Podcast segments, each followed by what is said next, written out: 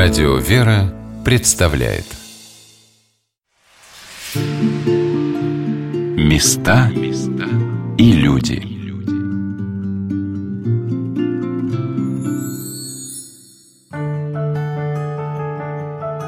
Впервые приехав в город Брянск, я увидела Свенский и Успенский мужской монастырь почти ночью, в темноте. Как величественная лавра возвышалась эта обитель над рекой, уходящими вдаль брянскими лесами – за своими могучими стенами четырьмя красивыми храмами, главный из которых Успенский собор, сравним с соборами Московского Кремля. А утром меня ждала удивительная картина. Выйдя из гостиницы, расположенной напротив монастыря, я наблюдала, как множество людей, идущих вереницей друг за другом по узкой дорожке, спешили на службу в храм. Одни из них вели за руку детей, кто-то мчался на велосипеде, один из паломников, приехавший из Москвы, сказал мне замечательную фразу, которая, думается, запомнится многим из нас – я вам скажу так, что я сам родом из Брянска, но уже более 20 лет тоже живу в Москве. А Свенский монастырь, он очень давно был создан. Здесь есть святыня, Свенская икона Божьей Матери, очень значимая. К ней люди обращаются, она помогает. Ну и просто это такая святая земля, куда могут брянцы прийти и поклониться, и помолиться Господу Богу. Когда приезжаете, возвращаетесь в Брянск, приходите сюда, да? Ну да, сюда по возможности. И другие святые места. У нас Брянщина довольно-таки богата святыми местами. Есть другие монастыри. Площадская пустынь, может быть, слышали. Поэтому там вот икона Казанской Божьей Матери. Поэтому по возможности, да. Куда душа ведет, туда и ноги идут. Здравствуйте, дорогие друзья! У микрофона Анна Шалыгина. В каждом монастыре, я уверена, и с паломниками, и с туристами часто случаются неожиданные события. Некоторые называют это чудесами, а для человека, который часто бывает в обителях, это кажется вполне естественным – когда уже во время вечерней службы я спешила на поезд в Москву и спросила у прихожанина, вышедшего одновременно со мной из храма, далеко ли здесь до вокзала, он сказал, что едет в ту сторону и может меня подвести. И, конечно, я успела спросить его в дороге о многом. Как Брянск, вы считаете, молодежь такая верующая?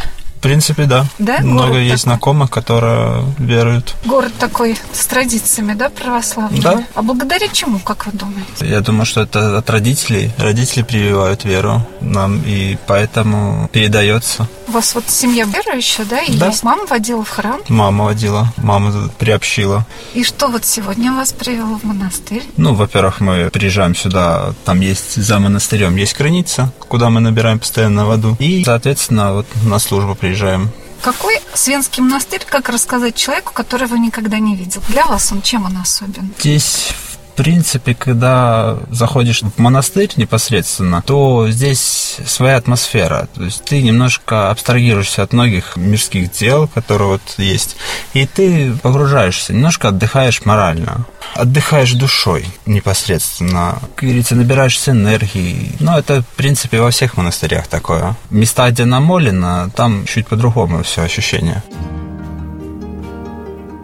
Михаил Кощеев со своим другом Алексеем Полуторновым, узнав, что я провела весь день в монастыре и не успела осмотреть достопримечательности города, провезли меня по центру Брянска, чтобы показать и собор, где своими мощами пребывает покровитель города святой благоверный князь преподобный Олег Брянский, и курган бессмертия, величественный монумент, посвященный защитникам этой земли в Великую Отечественную войну. И я спросила у ребят, а чем славится Брянщина, чем они могут гордиться.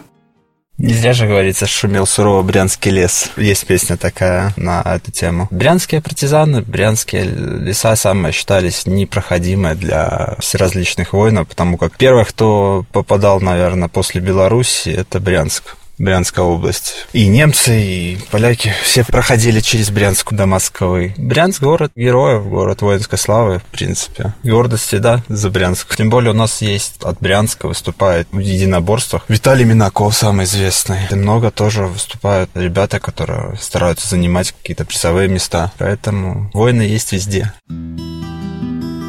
Так как целью моего пребывания в Брянске являлся Свенский монастырь, куда меня привело общение с церковным историком, насельником обители и романахом Диамидом Кузьминым, батюшкой которому я очень благодарна за интерес к истории древней Свенской обители, а также к явлению в русской православной церкви, называемому «лесные старцы», которые подвязались на протяжении многих веков в брянских и врославских, калужских и смоленских лесах, Поэтому день моего пребывания в Свенском монастыре я запомнила общением прежде всего с воинами Христовыми.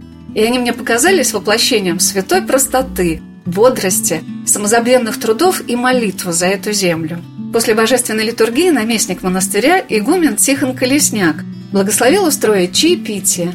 И в такой теплой атмосфере мне посчастливилось побеседовать со многими насельниками обители. И вот какими рассказами порадовал меня один из них, иеромонах Глеб Шматов. Отец Глеб из семьи, где его дед его отец были священнослужителями. И они с детства с детьми всегда играли в батюшек. Как-то с детства все это вот нас воспитывал дедушка, как там придешь, например, там, давайте прославим заступницу усердную, стали на коленочки, поем заступница усердная молитву там перед иконой. И он как-то не, не заставляли нас вот в храм ходить, молиться, а как-то все это делалось по-другому, как-то с личным примером, понимаете? Личный пример видишь, когда с детства, и как-то думаешь, вот я буду так стараться. И мы там ну, с детства уже начинали там батюшек играли, там отпевали бабушек, уже у нас там было такое...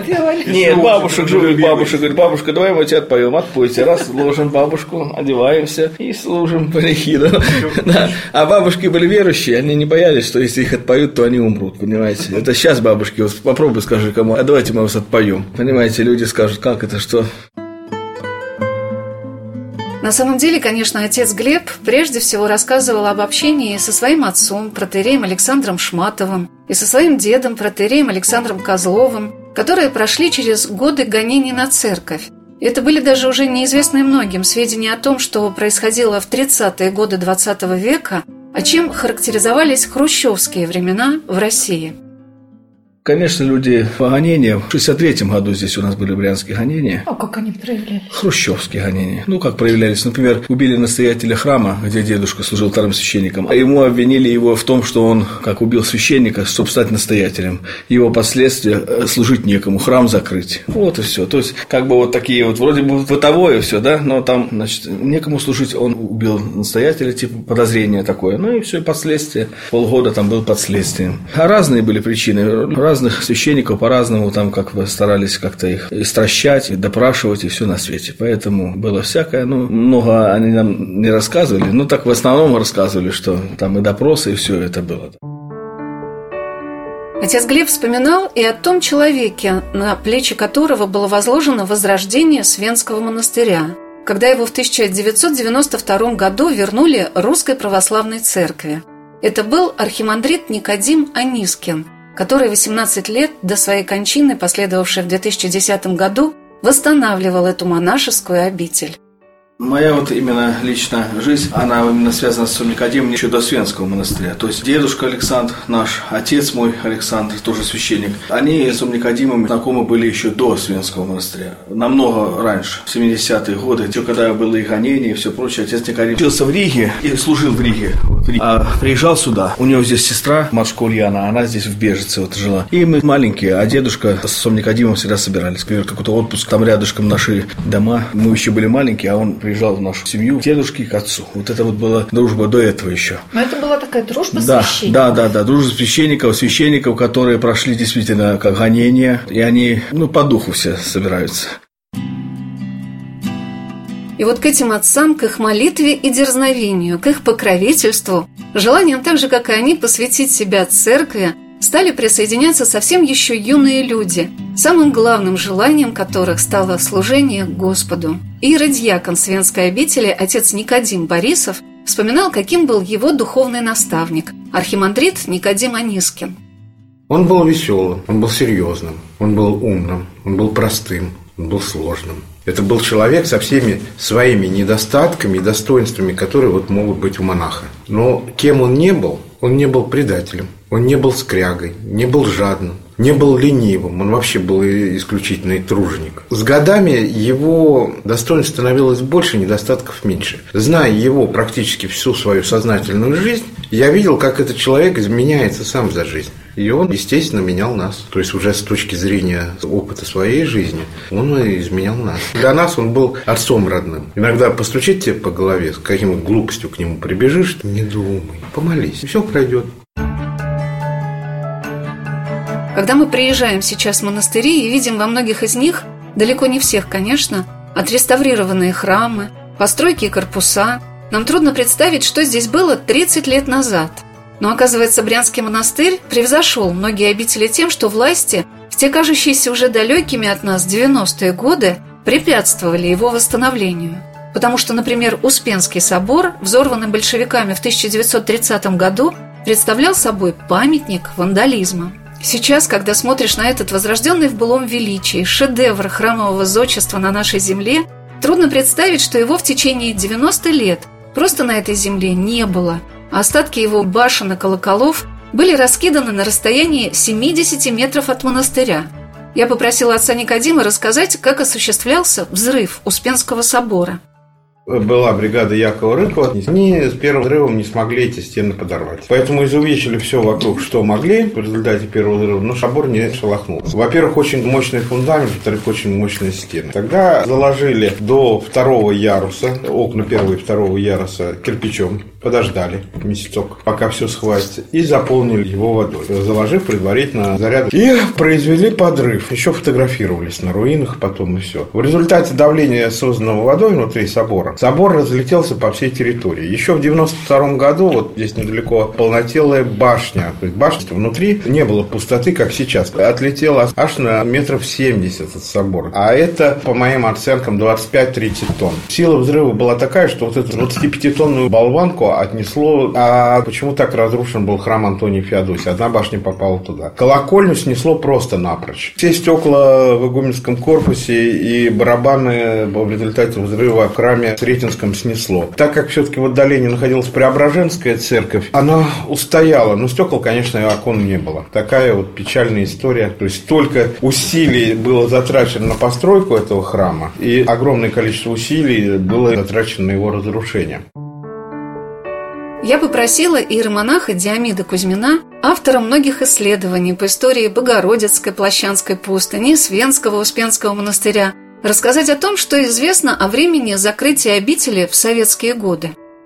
Взорвали бригада взрывников УГПУ. Почему? Потому что обстоятельства вообще закрытия монастыря и кто тут хозяйничал довольно запутанные, поскольку никто не хотел брать на себя такую махину. Все-таки это древнее сооружение, огромное, с большими каменными строениями. Это надо все и не только содержать, но и владеть просто очень сложно. Заселили сюда колонию для несовершеннолетних преступников. И это, собственно говоря, и положило конец конец всему, кто здесь находилось. Поскольку они залезали любыми путями, ну, было интересно, видимо. Закрытые здания, ну, как-то разбивали окна и пролезали туда, и тут безобразничали. Соответственно, погибло все, что могло погибнуть, и живопись, и иконостас, и все иконы, архив, ну, все, что могло тогда еще до 25 года быть, все было растоптано, размазано и так далее. Поскольку вот такая совершенно бесхозяйственность была. Как ни главнаука не требовала это все под охрану отдать и так далее, какая тут охрана могла быть? Все использовали то, что было для жизни. Все. И самое простое хозяйственное, все материалы были израсходованы. Ну, а что что говорить про древность ценности. Зала такая уже очень. Еще очень высокие были здесь изъятия ценностей, поскольку все эти царские сокровища были изъяты. Драгоценности, камней тут очень много было, поскольку вклады московских князей, они были все с камнями и так далее. Именно камней было очень много. Алмазов, рубинов, сапфиров, что тут жемчуг, ну, очень много, поскольку древний монастырь, хранилось много всего, хотя и грабили их тоже. При одни только поляки и литовцы грабили несколько раз монастырь. Но тут были подземные ходы, и братья уходило подземным ходом. Как защищать? Монастырь обзавелся стеной только в 30-40-х годах 18 века, а до этого был просто заборчик деревянный. Куда же они уходили по ходам? На ту сторону реки. Тут же река, под рекой Меловая гора. Меловая гора хорошо держатся все коммуникации. Там выкопали.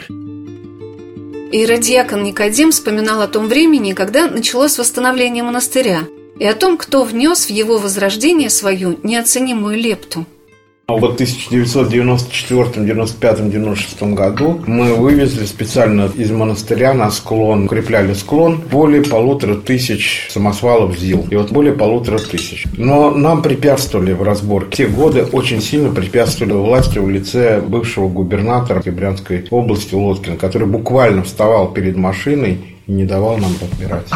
Дело в том, что кто-то официально признал разрушенный забор памятником вандализма, да и, честно говоря, власти не очень хотели его восстанавливать и не думали. Лишь с приездом патриарха Кирилла и вот трудами бывшего губернатора Денина очень много сделал, мы очень благодарны ему. Он для монастыря сделал неоценимый, то есть вклад, который сравним лишь с древними устроителями монастыря. И последний губернатор, который сейчас находится на своей должности, Богомаз, тоже приняли большое участие в становлении монастыря. То есть, если бы не они, вот если не два эти губернатора, и не их вот желание возродить обитель, я не думаю, что мы бы... Справились. Мы бы справились все равно, когда-то это решилось. Но не в такие сроки.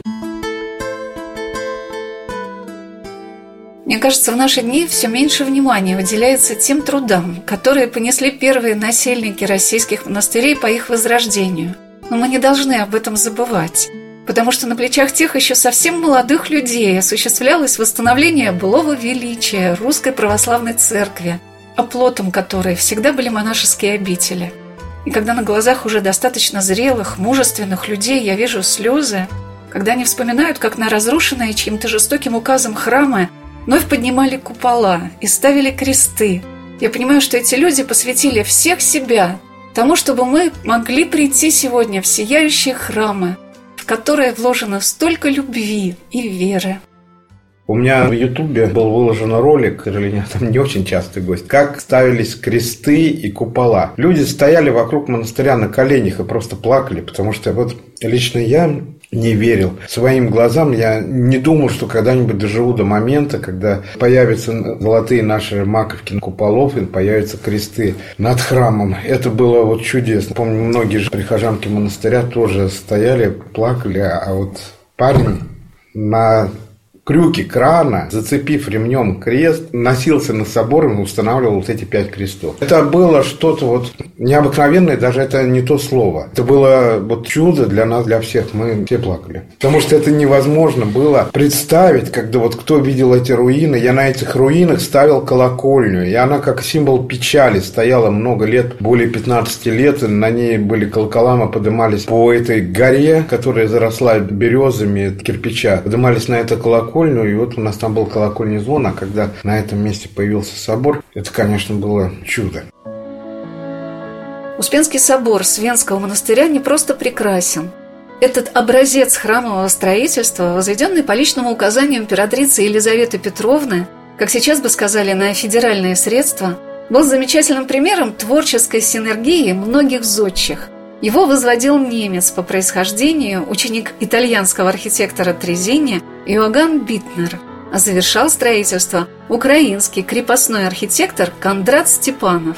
Поэтому собор, задуманный по формам в стиле петербургской архитектуры, был украшен деталями, свойственными малороссийским храмам. И все это необыкновенное богатство на Руси было восстановлено в наши дни под руководством игумена Алексея Тюрина – одного из первых насельников Свенского монастыря, батюшки, по словам и братьев, и прихожан, необыкновенно доброго, положившего все свои силы на возрождение обители.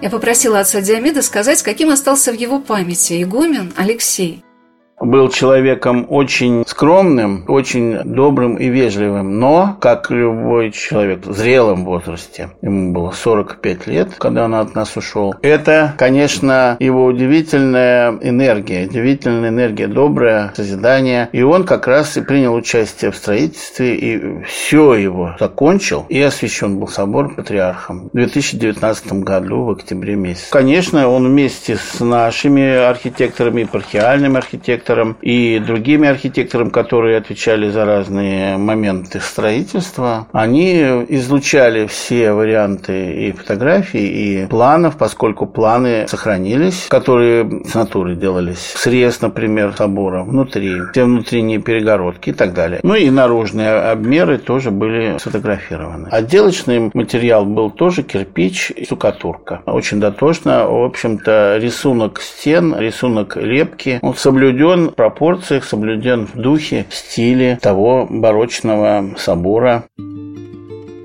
А вот как вспоминают игумена Алексея, батюшки, который являлся наместником Свенского монастыря в течение десяти лет, прихожане, а раба Божия – Надежда. Ну, чудный человек, без слез не скажешь.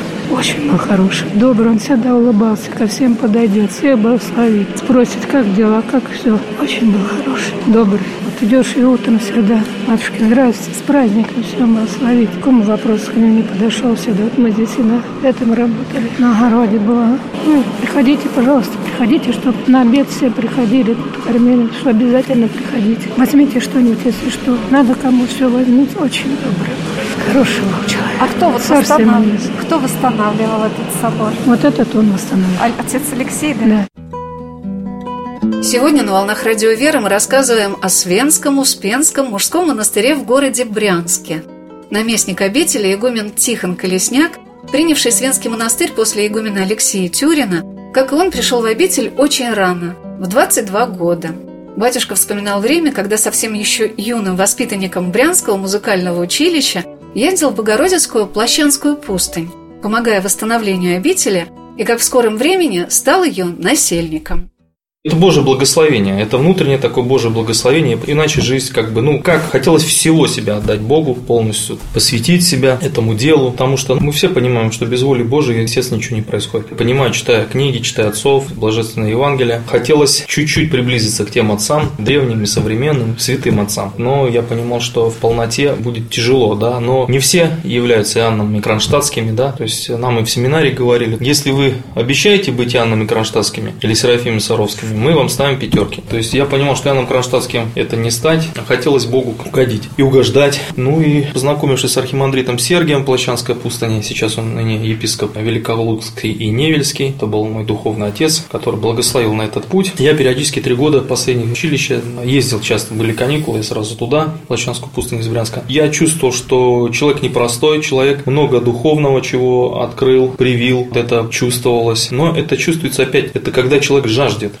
Нам старцы учат, там, святые отцы говорят, что если кто-то просит, да, если кто-то голоден, да, мы ему даем. Когда человек сыт, ему даешь хлеба, он не поймет, да. Когда человек голоден, да, он понимает, благодарен тебе и ценит, так сказать, вкус пищи той или иной, да. Ходите сегодня всем рассказывать, покайтесь или придите к Богу, хорошо, это благо для вас, конечно. Люди сегодня сыты, но сыты, к сожалению, может быть, кто-то не совсем духом Христовым сыт, и этот дух, эту пищу не хотят, ту, которую предлагает Христос. Но так как искал жажды и насыщения в Боге, и вот ездил к отцу Сергию, задал различные вопросы, и он мне, так скажем, прям точно в цель отвечал их, говорил немного на будущее наперед мне говорил, происходя какое-то время, да, это сбывалось, это все открывалось, понималось, сначала не всегда было понятно. И вот как бы такими глаголами его архимандрита все больше и больше я стал уязвляться для в служении Богу. Потом спросил благословения на четки. И представьте, студент в троллейбусе с четками, ну, конечно, в кармане. Эти четки едешь, молишься, приходишь на занятия, тут тебе рассказывают о Чайковском, о Бетховене. Ты начинаешь это все слушать, а молитва от тебя уходит. Я вот скорбел, что не могу постоянно молиться. Надо учиться. А родителям уже открыли, что у вас есть такое желание? Они видели это все, понимали, но они думали, что это как бы юношеский максимализм. Ну, это понятно. А жить ты чем будешь, как бы, да, там. Ну, а я об этом меньше всего беспокоился. Мать, конечно, переживала, говорила, что жизнь впереди, можно чуть попозже. Но я хочу сказать, что нельзя тянуть время с Богом.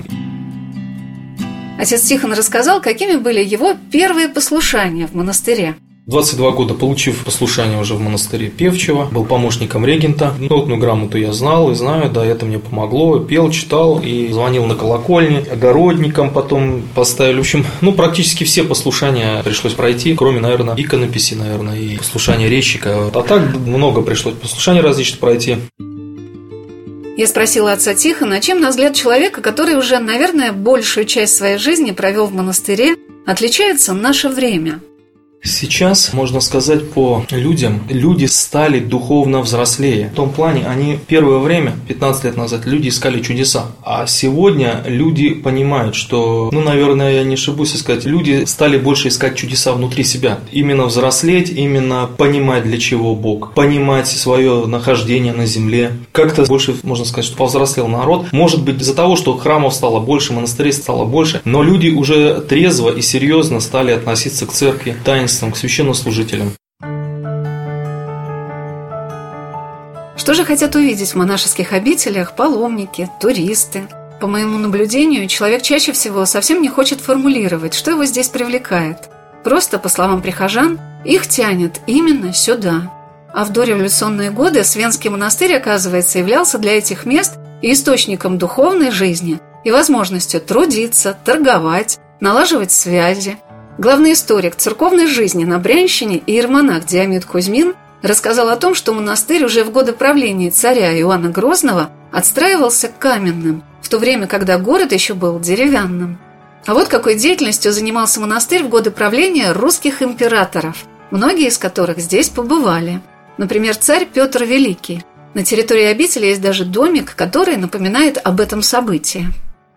Царь Петр I был два раза проезжал в Брянске в связи с Полтавской битвой. Почему охраняли это здание, где он находился, как по легенде? Трудно сказать. Но он принимал, конечно, участие в жизни монастыря, несомненно, в связи с Красвенской ярмаркой. Ярмарка занимала огромное место в жизни монастыря, поскольку являлась крупнейшим экономическим событием этих земель. Она была два раза в год, и это был торговый съезд, и купцов, и, так сказать, основных других и народа, и князей, и военных, и кого-то только иностранцев очень много было. Таможенные службы, разумеется, все были здесь, бурмистры так называемые. И монастырь существовал за счет ярмарки, несомненно. Просто там все, сказать, службы заправлял монастырь и весовые, и бани, и поселения, гостиницы. Это все были монастырские. И даже таможенные пошлины отдавали монастырю. А почему? Потому что монастырь очень сильно работал тогда на государство. Очень сильно. Поскольку я понимаю, что это любого касалось крупного монастыря, ну, например, с московскими. Он всегда в одной обойме шел с московскими монастырями. Для армии очень много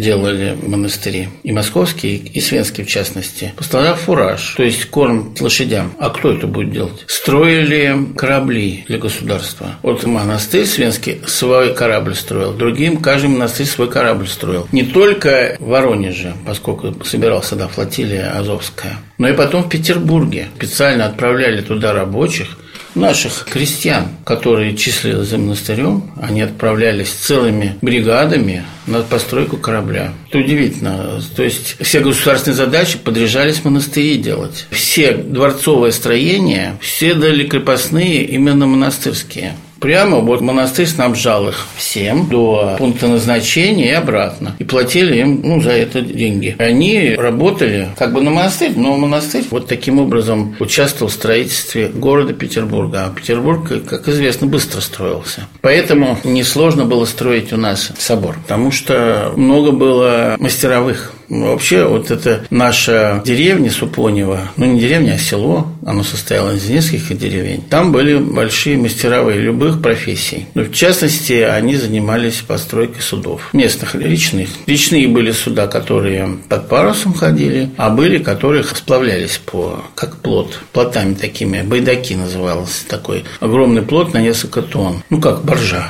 такие они сплачивали их и отправляли на них и известь, тоже наши звездковые горы, монастырь стоит на Известковой горе. И разрешено было государством, разрешило пользовать это известь для строительства, пережигали его на постройку кирпичных строений и продавали.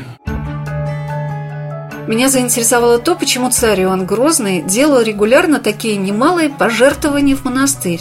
В его эпоху обитель достигла своего расцвета и стала представлять собой духовный и даже, можно сказать, государственный центр для всей округи. Этому способствовало и то, что монастырь был княжеский.